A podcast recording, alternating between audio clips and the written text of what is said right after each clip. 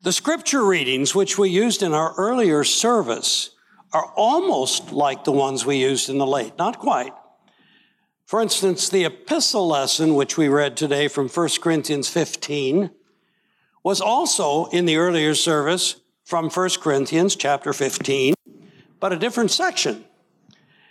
And I just, you know, I had to just sit and grin and almost laugh out loud when we started reading the epistle lesson because it starts out with these words They will not be asleep, but they will all be changed from 1 Corinthians 15, St. Paul's great word. Now, keep that in mind. They will not all sleep. Okay? Can you say that? They will not, but they will all be changed. I saw in a church in Georgia, a church that Grace Frank might remember in Rivercliff. I think that's where you and Ernie were years ago. And some years after you folks had left, I went there and they had built this beautiful daycare. I guess it's still there, I don't know. And I walked in and they had a nursery and this beautiful room, but above the nursery doors, it said 1 Corinthians 15 51. They will not all sleep, but they will all be changed. Isn't that brilliant? I think that's just hilarious, and I hope they still have that sign up. But wonderful thing that, that Easter brings laughter to us and joy uh, about all sorts of things in life because it indeed brings joy into a very sad, sad world. And the scriptures are replete with that sadness. You see it so often in the Holy Scripture. Some of it sneaked into the Old Testament lesson for today. I don't know if you saw that. It said something about even bad people will live to be 100 years old, then they'll die. That's not a very upbeat message, but the problem of sin is always somewhere lurking in the background. But Easter comes along and sweeps it away, as it were. The gospel which we shared was from Luke 24, but the gospel from the first service was from John. The same story of the resurrection, basically covering the same things. But the John gospel included some details which are not included in Luke, and I think they're just brilliant. So I'm going to tell you what they are. You already know, but here it is. When Mary went to the tomb, she was astounded because what? Why was she astounded? There was no body there. And she, she just can't believe what's going on here. And, and she runs back to where the apostles are, the disciples, and they're in some room somewhere. They're still not in Easter. They're still in Good Friday and the agony of Christ on the cross and the darkness that covered the earth. And they're frightened for their lives, I'm sure. And Mary waltzes in with her hat. I'm sure she had an Easter hat. And she says, Fellas, I got to tell you, somebody has taken the body of our Lord, and we don't know where he is and the disciples are shocked. But it says in the gospel lesson that we shared this morning that two disciples went to the tomb. You remember who they were? Anybody? Peter, you'd expect. He's always there. And who else? John. And he's identified in the gospel as the disciple whom Jesus loved. His name is not there, but nevertheless, we know it was John. I don't know how old Peter was. I'm guessing he was 48. How old are you, Pastor? A. You're older. So if this were you in the gospel lesson, it would have taken you even longer to get to the tomb. But John, who was much younger, of course, ran faster. Obviously, and the two of these guys are running to see what is going on, if indeed it was true that the body is gone. Here comes Peter in the background, puffing and striving to get there, and John is looking. He didn't go in, he just looked around. But Peter comes, boom, he bursts right in. Don't you love that about Peter? He doesn't think about anything, but I'm getting in there. So he goes in there and he looks around and he reports that the grave clothes were there, the grave clothes. And you get the impression that they're sort of scattered about the tomb. But you know what the but is? That little cloth that covered the face of Jesus, the face covering for the dead, it was rolled up and folded beautifully. The rest of the stuff wasn't, but that cloth that covered his face was. You ever thought much about that? Well, I know why it happened. As Jesus was leaving the Easter tomb, with all the havoc of the resurrection, the joyful havoc that it caused, he's stepping out of the tomb and he stops. And he can hear his mother, Mary, Jesus, clean up your room. and he turned and he said, Yes, mother, folded the cloth. You know, that little detail in the gospel just speaks thousands of paragraphs to us about the power and the authority that Jesus has over death. In some miraculous flash of, of, of heavenly lightning and energy, God the Father raises him to life. In all of that chaos, Jesus still takes time to put certain things in order. And one could say, I suppose, that that folded grave cloth was symbolic in a way. Oh, it was there, but it spoke of many things. And it tells us who really is the authority that morning. It's not the soldiers that crucified him and not the angry mobs and all of that other stuff. But finally, in the end, the one who spoke so powerfully at the grave of Lazarus, Lazarus, come forth, you remember? Now hears the voice of his father, My son, rise up from the dead and take your authority and rule and reign forever. And so Jesus goes back to the disciples, as you know, and I'm sure you'll be hearing some of those stories in the weeks to come. Don't miss them. They're absolutely incredible. As the Lord Jesus Christ, who has overcome death, steps back into the world of ours and he begins to put it in order. And those who walk through it in his name in order. And he gives them all their tasks to do and they go out and they do them. In the Gospels, we're told that Jesus talks to Mary Magdalene at one point, and she says, he says to Mary, Mary, you go tell the disciples that I'll meet them in Galilee, just like I told them I would. I thought that was so interesting. Why Jesus chose Galilee? Why didn't he choose Jerusalem for heaven's sakes? That's where the power is. But little humble Galilee is blessed by the footsteps of Jesus as the resurrected Lord of all creation. And there in Galilee, our Lord Jesus Christ talks Turkey. They said, Now, now that I've done what I was sent to do, and I was sent to do it by God the Father from all eternity, and by the way, let's say it again, one of the most astounding things that you discover in Scripture that is this that when God created this universe, He already knew that it would fall from Him.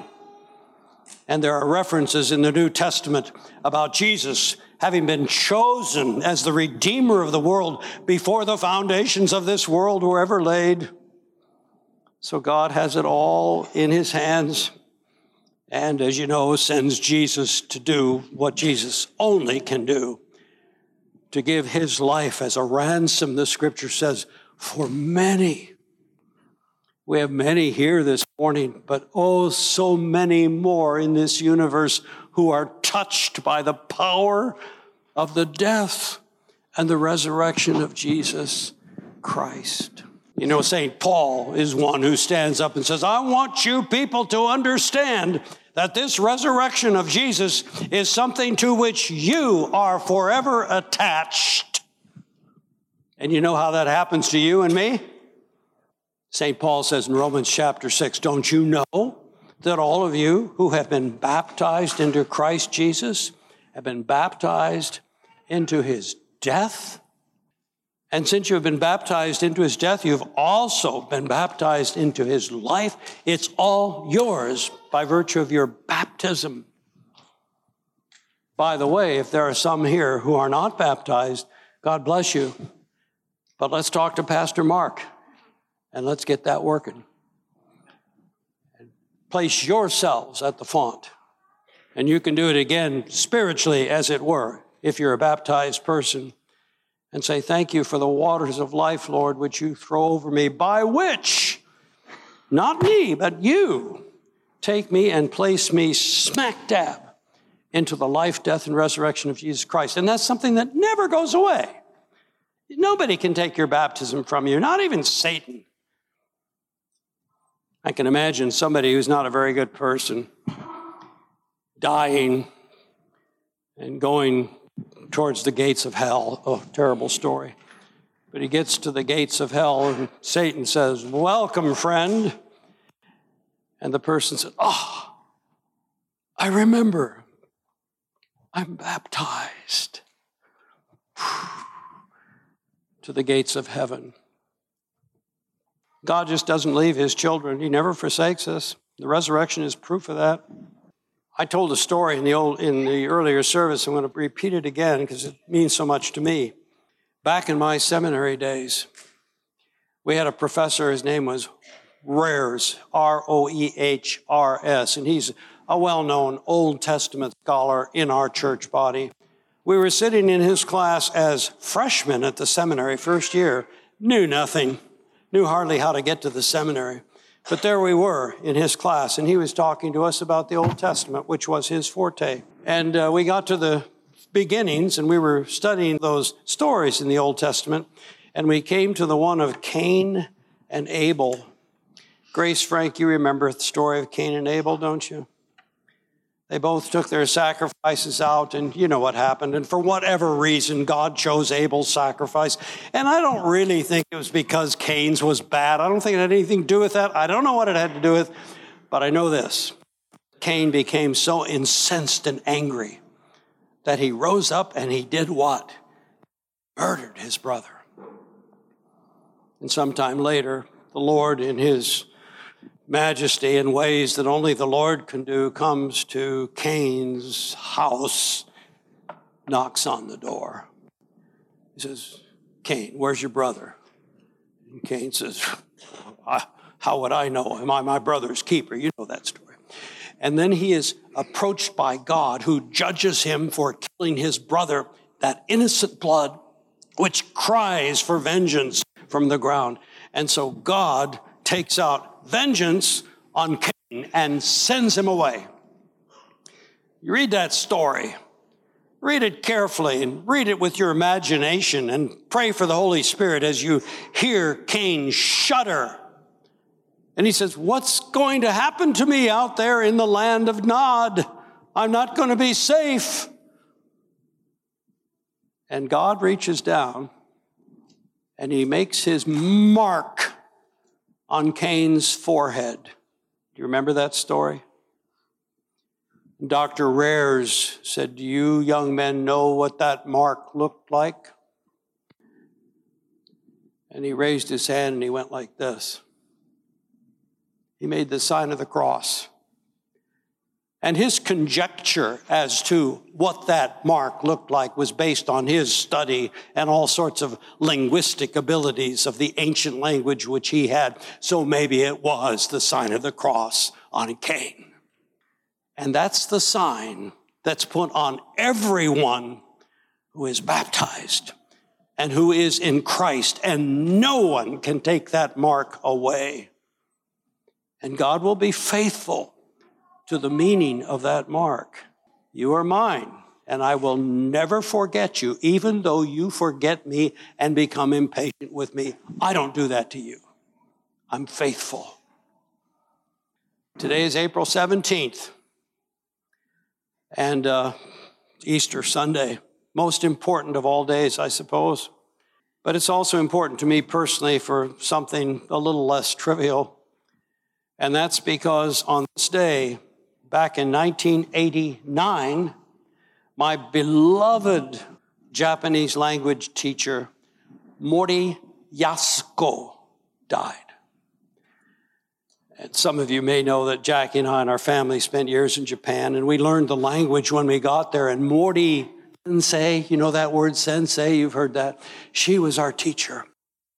And then she began to teach us the writing language. Some of you know that Japanese use the Chinese script for much of their written language. And they're called kanji. And they're ideographs. They're really pictures. And Clifford Horn and I were in class together, and she was teaching us the kanji or the ideograph for faith. And it would be easy to illustrate, but basically it's a picture. Most of them are pictures. They've evolved over the centuries. But that ideograph for faith is made up of two characters put together. And the one character is the simple ideograph for man, which just looks like that. And next to man, there is another symbol which is brought together to complete the kanji for faith. And it's a word which represents God's word. And so the picture of faith in the Chinese Japanese language is this of a man or a woman leaning on the word of God. And Mori Sensei was watching us with her beautiful brown eyes, asking us if we understood. And we did. And she said in Japanese, Omoshiroi desu ne. And Clifford and I looked at each other, and that word that she used means interesting, isn't it? We always wondered about Mori Sensei. And we prayed that she would, after all of her association with missionary type people correcting their sermons for them, that perhaps she too was hiding faith. And we prayed for her. Hundreds of people throughout the world were praying for Mori Sensei for decades because so many people sat at her feet learning the language and we all loved her. That happened more than once in our language study, where she would compare what the language was saying about theology. Did you know that the Japanese Chinese character for flood is a picture of a boat with eight people in it? And as she taught us that character too, I remember she said with a smile on her face, that enigmatic Asian smile, omoshiroi desu. When Jackie and I left Japan in 1970, we came back to America on a boat. Many people came to the dock to bid us farewell, and we even sang the old song, God be with us till we meet again, in Japanese. It was very teary. And one of the people that came to say goodbye to us was Mori Sensei. And she came up to me and she reached out, took her hand. She looked me right in the eye and she said, in Japanese, I wish that maybe it would be you that would have baptized me. And we left Japan. We kept touch with her over the years. And in about 1989 or so, a friend of ours, a missionary that you all supported one way or another, Henry Schriever, lives up in New York. He went to Japan on a mission, and he told me that he was going to stop in and see Mori Sensei at the hotel where she now lived. And I told him the story of what she said to me when we left Japan. And he said, basically, I'm going to take along my books. And what he meant was his Japanese Bible and his Japanese liturgy book, which contained the rite for holy baptism. He came to Atami, knocked on door 130 in the Atami Hotel. and Mori Sensei came to the door and they talked. And as they talked, Hank Schriever looked right at her and said, I would like to baptize you. Would you like to have baptism? And she said, Hi. And she was baptized in that hotel room. And when Henry got back to wherever it was that he could, he emailed missionaries around the world. Mori Sensei was baptized. And the whole world of former missionaries and knew and those that knew this great woman cried out a shout of joy and acclamation. God was faithful to her. I suppose because of her faithfulness in teaching all of us missionaries the Japanese language and correcting our sermons and making sure that what we said from front made sense in the Japanese language. For so many years, she did that. And the gospel took root in her heart, and God never forgot her, and she was baptized. On April 17th, she died. And so now we are joined together not only with Mori Sensei, but with all the saints of all times and in all places who with us are connected forever to the blessed joy of knowing Jesus as our resurrected Lord and Savior. And He's with us forever. Hallelujah, Christ is risen. He is risen indeed.